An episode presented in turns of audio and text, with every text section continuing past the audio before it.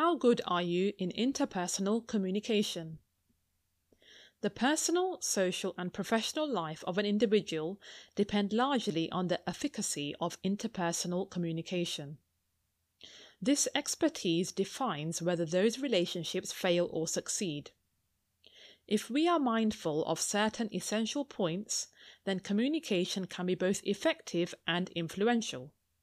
When ignored, not only is the conversation unfruitful, but also can cause hurdles to success and happiness.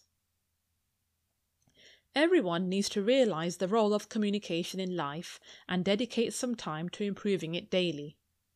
Let some time be set aside for introspecting and evaluating oneself. Where can I improve myself when I speak to others? What should I improve? Make a list of these and plan for regular practices to help you achieve your goal for effective conversations. It would be best if you can bring in a friend or well wisher into this process of learning. Their feedback and suggestions can be helpful to your progress. You could listen to some good conversationalists, observe the nuances, imbibe those relevant to you, and put them into practice. In this way, you can consciously make interpersonal communication a part of your development goal and strive to make it a tool for chiseling a great personality for yourself.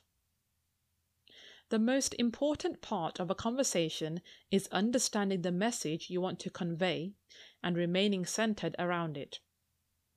Also, ensure that you keep the language simple and voice it courteously while being firm on what you want to convey. You can do this without hurting anyone's feelings. Always keep your words within moral bounds. Whatever is said with positivity and poise has a way of reaching the listener's heart. At the same time, words spoken in haste and huff fail in communicating the desired message and often end up in an adverse reaction from the audience. So, don't ever let your focus waver from the message and render it with Satyam Shivam Sundaram, meaning truth, auspiciousness, and beauty. Establish an emotional connection with your listeners or viewers. This is the most pivotal point for effective communication. This is what ensures that the words emanating from your heart reach the hearts of the audience.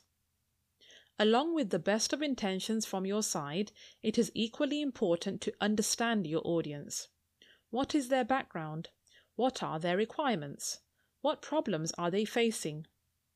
Before you face the audience, you must do your homework diligently in understanding these aspects so that you can provide them with needed solutions and advice. This will ensure effective communication, lacking which even the most sophisticated arrangements fail to achieve desired results. Think twice before you speak. It is essential to listen first and then think before replying. Do not ever give a reaction or response in haste. When talking, always ensure that the listener follows your line of thought and is on the same page. If you do this, you will be spared of having a one sided conversation. You can quickly figure out if the other person understands what you say by looking at their body language, and it is also a good idea to ask questions every now and then to check if they are grasping correctly. Suppose the topic of the talk ends up being serious or heavy to the listeners. In that case, you could sprinkle some anecdotes, stories, or show audio video content to break the monotony. If you want to become a good speaker, you should first become a good listener.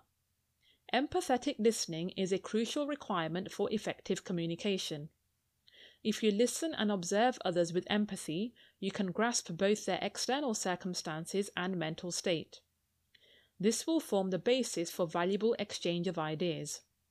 This also establishes a bond of trust and respect between speaker and listener. The sum total of all these principles would help us carry out a fruitful conversation that could otherwise have been one sided and boring if the speaker focused only on speaking without listening. This also reflects poorly on the speaker as being egoistic or standoffish, which results in listeners losing interest in what is being told, and they continue to sit as a courtesy. Such conversations fail utterly.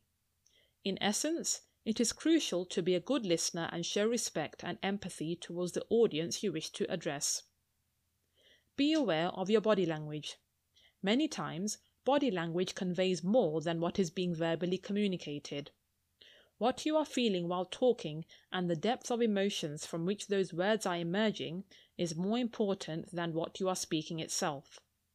All of this is conveyed through body language. That is why honesty is the best policy. A pleasant smile on your face conveys that you are interested in the listeners, respect them, and look forward to spending time with them.